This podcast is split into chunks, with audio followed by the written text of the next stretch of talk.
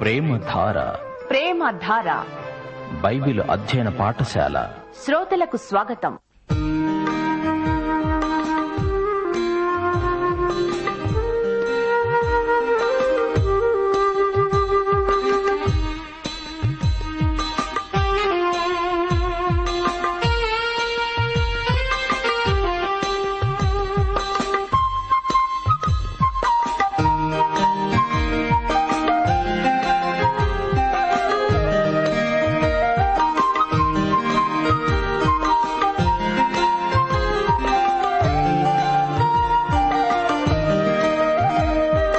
నిర్మియా గ్రంథం మర్మయుక్త సందేశం ప్రవచన గ్రంథాలలో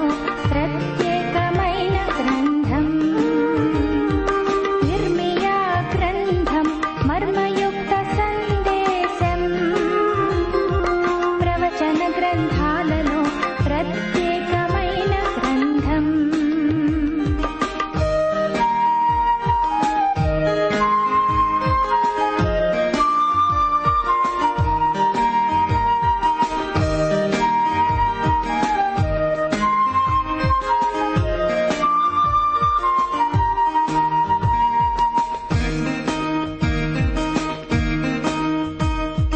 పాపానికి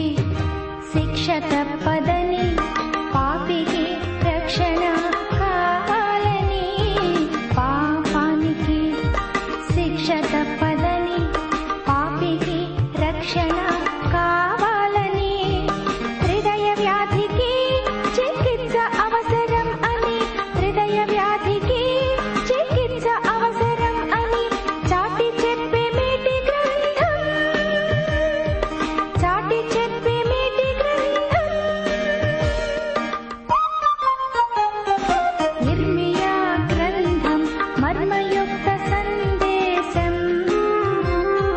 ప్రవచన గ్రంథాలలో ప్రత్యేకమైన గ్రంథం నిర్మియా గ్రంథం మర్మయుక్త సందేశం ప్రవచన గ్రంథాలలో ప్రత్యేకమైన గ్రంథం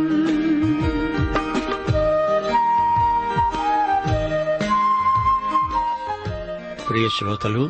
బాగున్నారా మానసికంగా ఆనందోత్సాహాలు కలిగి జీవితంలో దినదినము అభివృద్ధి దిశలో ముందుకు సాగుతున్నారా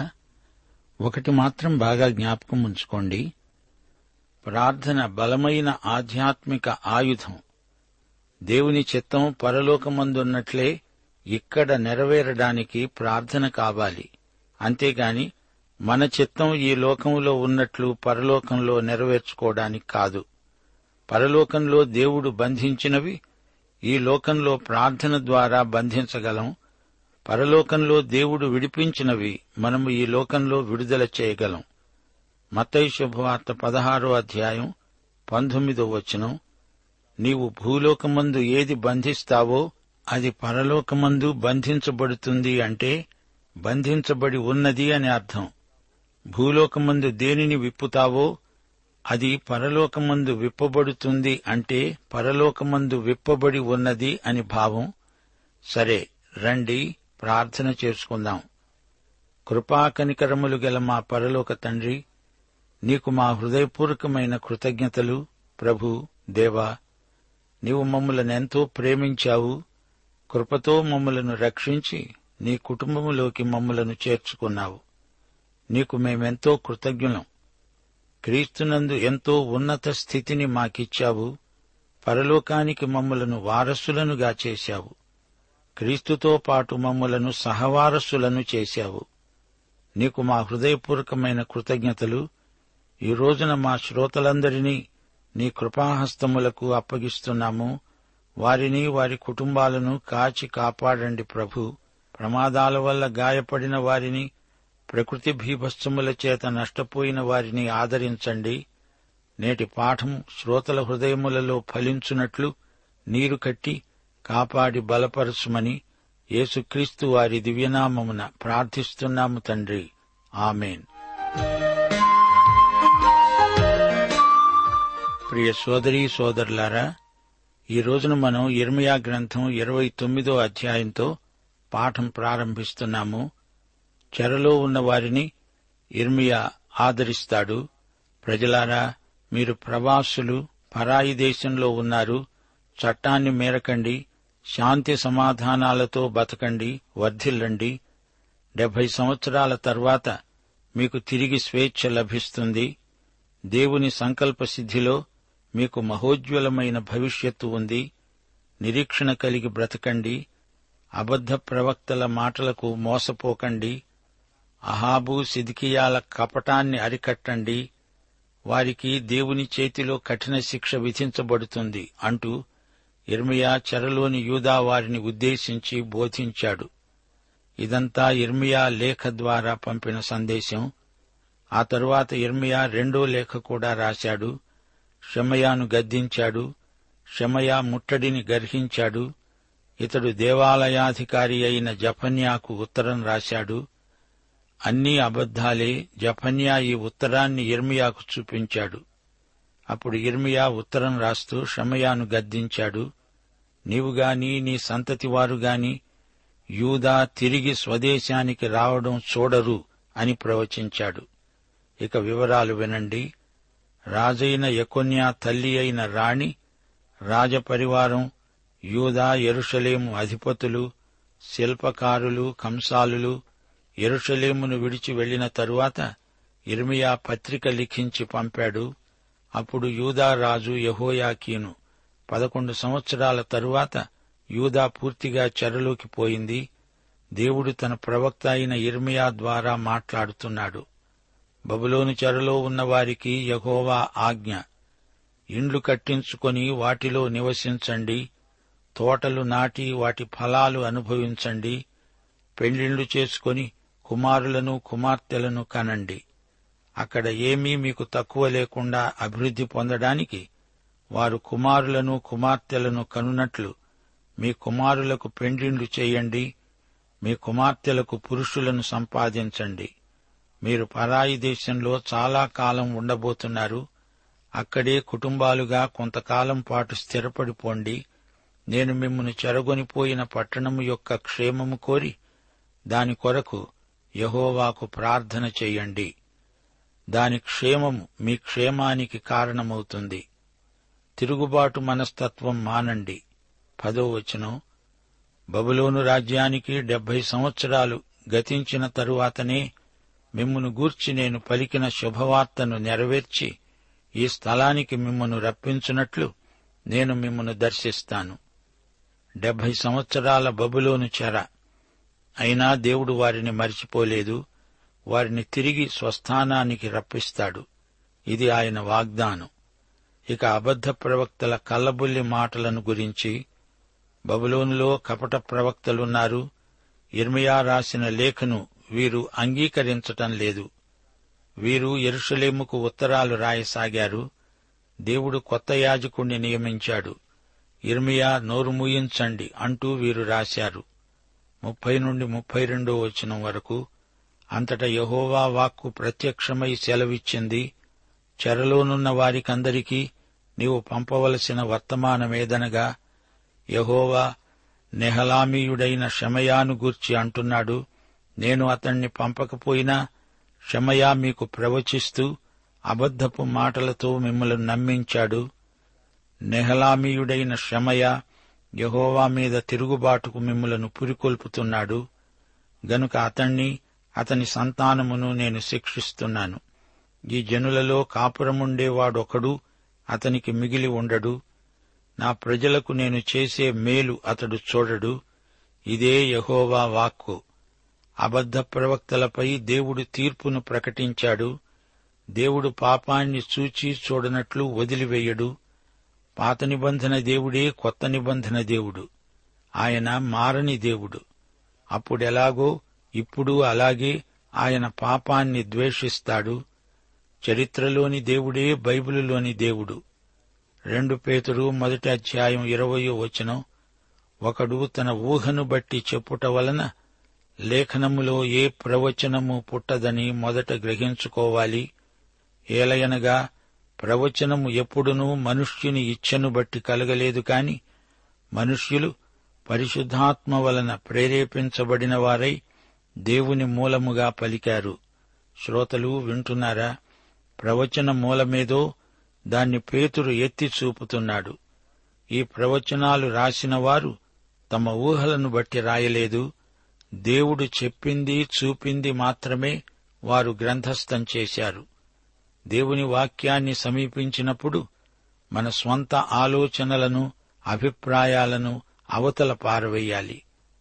ఇర్మియా కాలం నాటి దుర్బోధకులు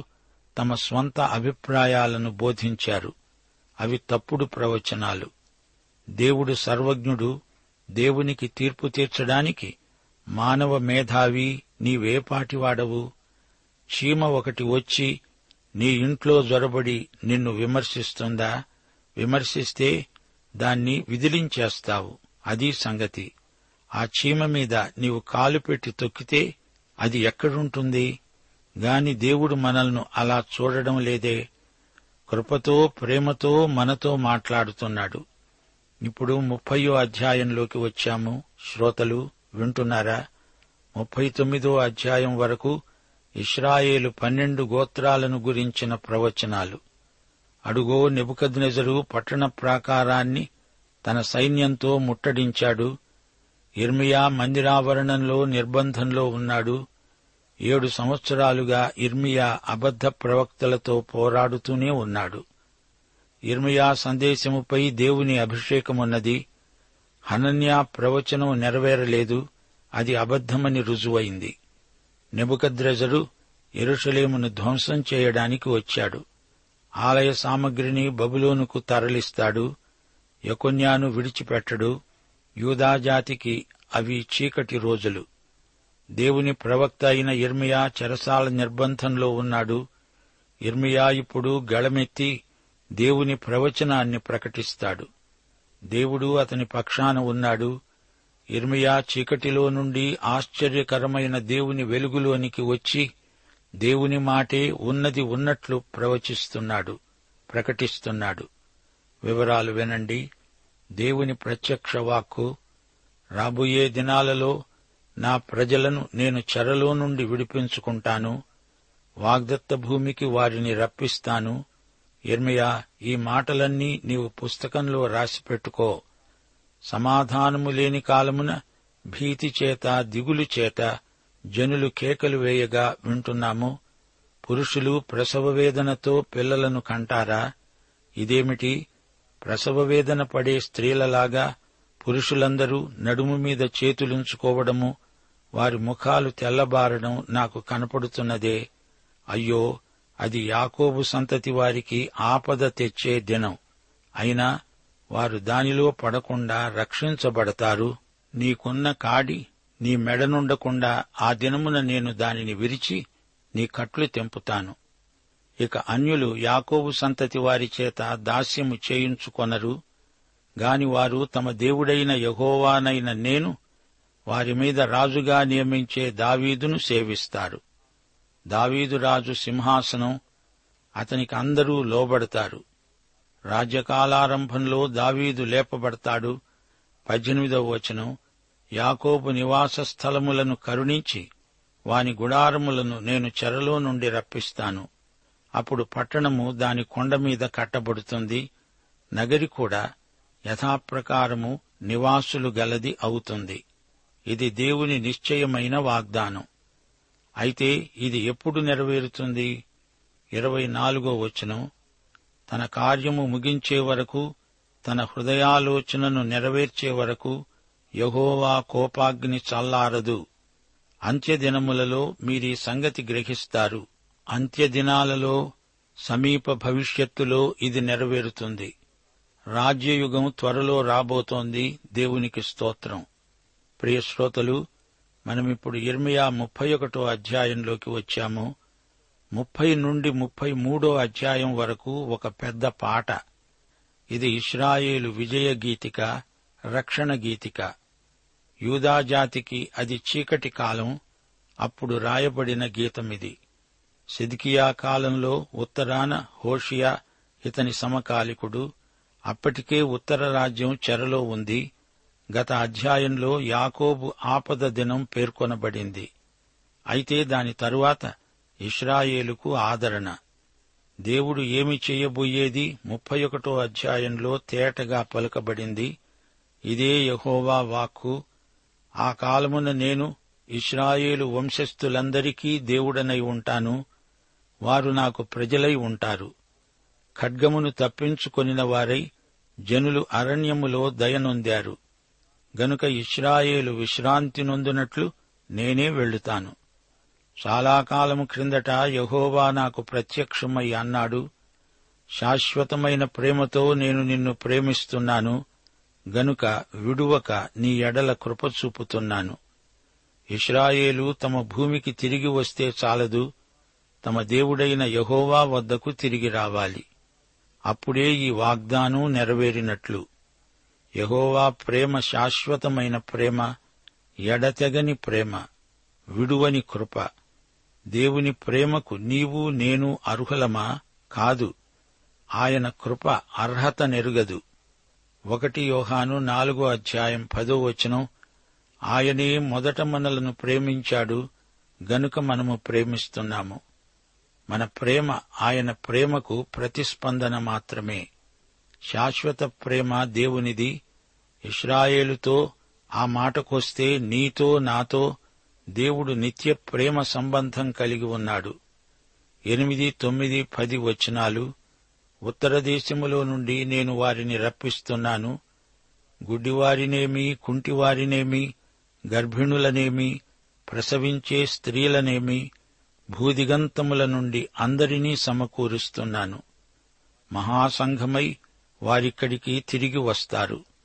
వారు ఏడుస్తూ వస్తారు వారు నన్ను ప్రార్థిస్తూ ఉండగా నేను వారిని నడిపిస్తాను వారు తొట్టిల్లకుండా చక్కగా పొయ్యే బాటను నీళ్ల కాలువల వద్ద వారిని నడిపిస్తాను ఇస్రాయేలునకు నేను తండ్రిని కానా ఎఫ్రాయిము నా జ్యేష్ఠ కుమారుడు కాడా జనులారా యహోవా మాట వినండి దూరద్వీపములలోని వారికి దానిని ప్రకటించండి ఇస్రాయేలును చెదరగొట్టినవాడు అతణ్ణి సమకూర్చి గొర్రెల కాపరి తన మందను కాపాడునట్లు కాపాడతాడని తెలియచేయండి దేవుడు అందర్నీ ఒక్కరిని విడువకుండా సమకూరుస్తాడు దేవుడు జాతి మొత్తాన్ని ఉద్దేశించి మీకు తండ్రిని అన్నాడే కాని వ్యక్తిగతంగా ఏ ఇస్రాయేలీయుడికి తాను తండ్రిని అనలేదు మోషే నా సేవకుడు అన్నాడు దావీదు నా సేవకుడే అన్నాడు అయితే ఇస్రాయేలుకు జాతి పరంగా నేను తండ్రిని ఇస్రాయేలు నా కుమారుడు అన్నాడు చెదరగొట్టిన కాపరే సమకూరుస్తాడు దేవునికి స్తోత్రం కాపరిలాగా తన మందను కాచి కాపాడతాడు పదమూడు పద్నాలుగు వచనాలు వారి దుఃఖమునకు ప్రతిగా సంతోషమిచ్చి వారిని ఆదరిస్తాను విచారము కొట్టివేసి నేను వారికి ఆనందము కలుగజేస్తాను గనుక కన్యకలును యువకులును వృద్ధులును కూడి నాట్యమందు సంతోషిస్తారు కొవ్వుతో యాజకులను సంతోషపరుస్తాను నా జనులు నా ఉపకారములను తెలుసుకుని తృప్తి నొందుతారు ఇదే యహోవా వాక్కు హల్లెలూయా ఇంత చెప్పినా వారు ఖాతరు చేయటం లేదు వెనుకంజ వేస్తున్నారు వెనకబడిపోతున్నారు ఇరవై రెండో వచనం నీవు ఎన్నాళ్లు అటు ఇటు తిరుగులాడుతావు విశ్వాసఘాతకి యహోవా నీ దేశములో నూతనమైన కార్యము జరిగిస్తున్నాడు స్త్రీ పురుషుణ్ణి ఆవరిస్తుంది ప్రియ శ్రోతలు ఈ వచనం కన్యక గర్భాన పుట్టిన శిశువైన యేసుక్రీస్తును సూచిస్తున్నది ముప్పై ఒకటో వచనం నుండి ఇస్రాయేలు పన్నెండు గోత్రాలతో దేవుడు చేసుకున్న నిబంధన ఇక్కడ వివరించబడింది ఇదిగో నేను ఇస్రాయేలు వారితో యూదా వారితో కొత్త నిబంధన చేసే దినాలు వస్తున్నవి అది ఈజిప్టులో నుండి వారిని రప్పించడానికి నేను వారిని చెయ్యి పట్టుకొన్న దినాన వారి పితరులతో నేను చేసిన నిబంధన వంటిది కాదు నేను వారి పెనిమిటినైనను వారా నిబంధనను భంగం చేసుకున్నారు ఈ దినములైన తరువాత నేను ఇస్రాయేలు వారితో యూదా వారితో చేయబోయే నిబంధన ఇదే వారి మనస్సులలో నా ధర్మవిధి ఉంచుతాను వారి హృదయము మీద దానిని రాస్తాను సీనాయి కొండపై జరిగిన నిబంధన కాదిది ఇది రాతి పలకల మీద కాదు హృదయాలపై రాయబడిన నిబంధన ముప్పై నాలుగో వచనం నేను వారికి దేవుడనై ఉంటాను వారు నాకు జనులవుతారు వారు మరెన్నడూ యహోవాను గూర్చి బోధనొందుదాము అని తమ పొరుగువారికి కాని తమ సహోదరులకు కాని ఉపదేశము చెయ్యరు నేను వారి దోషములను క్షమించి వారి పాపములను ఇక ఎన్నడూనూ జ్ఞాపకము చేసుకొనను గనుక అల్పులేమి ఘనులేమి అందరూ నన్నెరుగుదురు ముప్పై ఐదు ముప్పై ఆరు వచనాలు పగటి వెలుగుకై సూర్యుని రాత్రి వెలుగుకై చంద్ర నక్షత్రములను నియమించేవాడు దాని తరంగములు ఘోషించునట్లు సముద్రమును రేపేవాడు అయిన యహోవా ఆ మాట సెలవిస్తున్నాడు ఆ నియమములు నా సన్నిధిని ఉండకుండా పోయిన ఎడల ఇస్రాయేలు సంతతి వారు నా సన్నిధిని ఎన్నడూ జనముగా ఉండకుండా పోతారు ఇదే యహోవా వాక్కు ఈ నిబంధన మారనిది ఇది శాశ్వత నిబంధన శ్రోతలు ఇప్పుడు మనం ముప్పై రెండో అధ్యాయంలోకి వచ్చాము ఈ అధ్యాయంలో ఇర్మియా చెరసాలలో ఉన్నాడు నెబుకద్నెజరు ఎరుషలేమును పట్టుకున్నాడు అనాతోతులో ఇర్మియా కొంత భూమిని కొన్నాడు యూదారాజైన సిదికియా ఏలుబడి పదో సంవత్సరాన అనగా నెబుకద్రెజరు ఏలుబడి పద్దెనిమిదో సంవత్సరాన ఇర్మియాకు ప్రత్యక్షమైన యెహోవా వాక్కు అప్పుడు బబులోను రాజు దండు ఎరుషలేమును ముట్టడించింది సిద్కియా ఇర్మియాను చెరలో వేయించాడు ప్రవక్త అయిన ఇర్మియా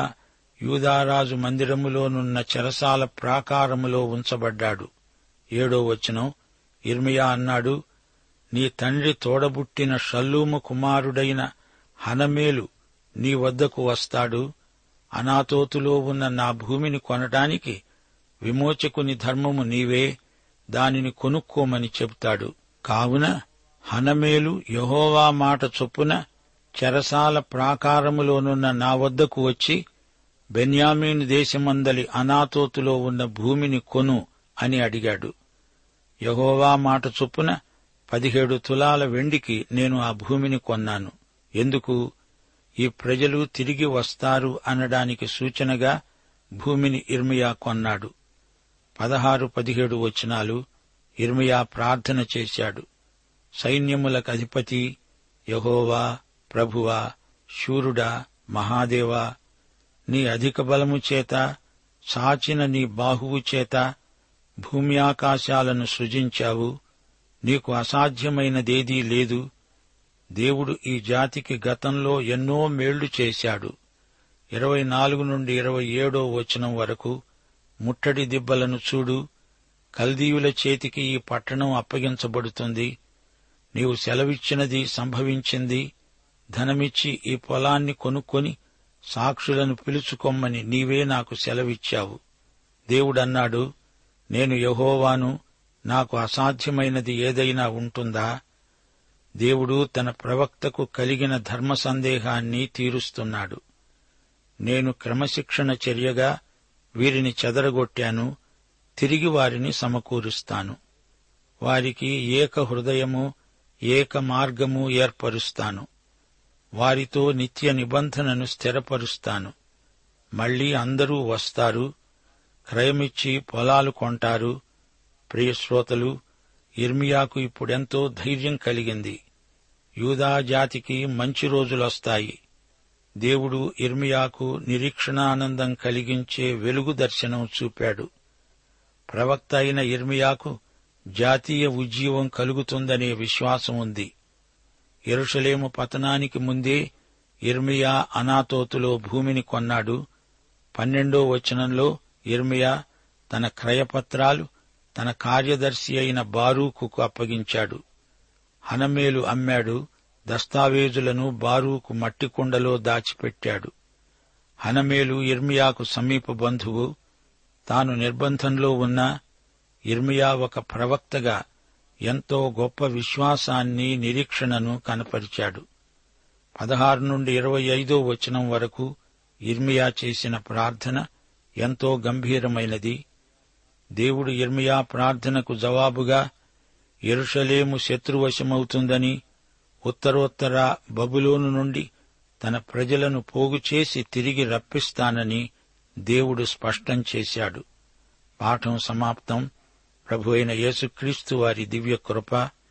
తండ్రి అయిన దేవుని పరమ ప్రేమ పరిశుద్ధాత్మ యొక్క అన్యోన్య సహవాసము సమాధానము మనకందరికీ సదాకాలము తోడై ఉండునుగాక ఆమెన్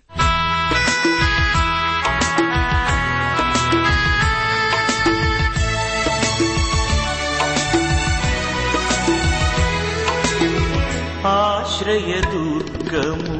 అందరి దైవము ఆద్యంతము లేని దైవ స్వరూపము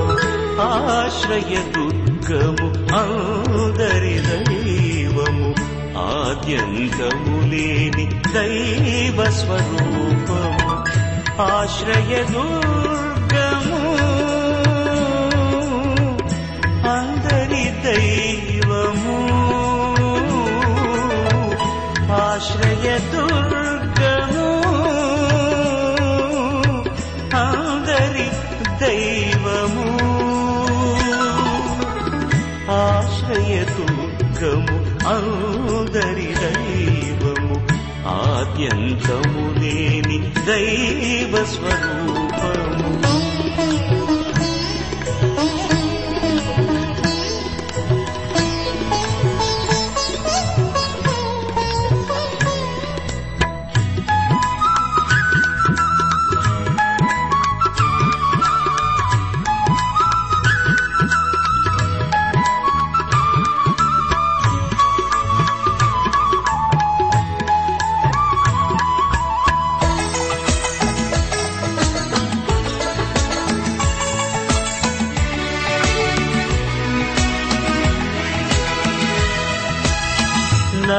నరదైవరూపి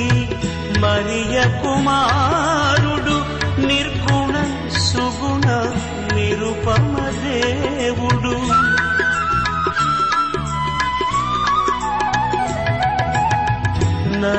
నరదైవరూపి మరియ కుమారుడు నిర్గుణ సుగుణ నిరుపమ దేవుడు నరులకాశ్రయుడు పాప సంహారుడు నరులకాశ్రయుడు పాప సంహారుడు మరి మరి కొలుతును మనుజావతారుని మరి మరి కొలుతును మనుజావతారు ప్రేమధార బైబిల్ అధ్యయన కార్యక్రమంలో మీరింతవరకు ఇర్మియా గ్రంథ వర్తమానములు వింటూ ఉన్నారు ఈ గ్రంథ ధ్యానాలు మీ అనుదిన ఆత్మీయ జీవితాన్ని మరింత శక్తితో ధైర్యంతో సహనంతో కొనసాగించడానికి సహాయపడగలవని భావిస్తున్నాం ప్రస్తుతం మీరు వింటున్న ఇర్మియా గ్రంథ ధ్యానాలపై గొప్ప హెచ్చరికలు అనే పుస్తకాన్ని సిద్ధం చేస్తున్నాం గొప్ప హెచ్చరికలు అనే ఈ పుస్తకాన్ని పొందగోరేవారు ఈ రోజే మాకు వ్రాసి లేదా ఫోన్ చేసి మీ పేరు నమోదు చేయించుకోవచ్చు మరియు మీ ప్రార్థన అవసరతలు సలహాలు సందేహాలు వెంటనే మాకు తెలియపరచగలరు మా అడ్రస్ ప్రేమధార ట్రాన్స్వర్ రేడియో ఇండియా తపాలా సంచి నాలుగు సికింద్రాబాద్ ఐదు సున్నా సున్నా సున్నా ఒకటి ఏడు మా సెల్ ఫోన్ నంబర్లు తొమ్మిది మూడు తొమ్మిది తొమ్మిది తొమ్మిది ఐదు రెండు ఐదు ఏడు సున్నా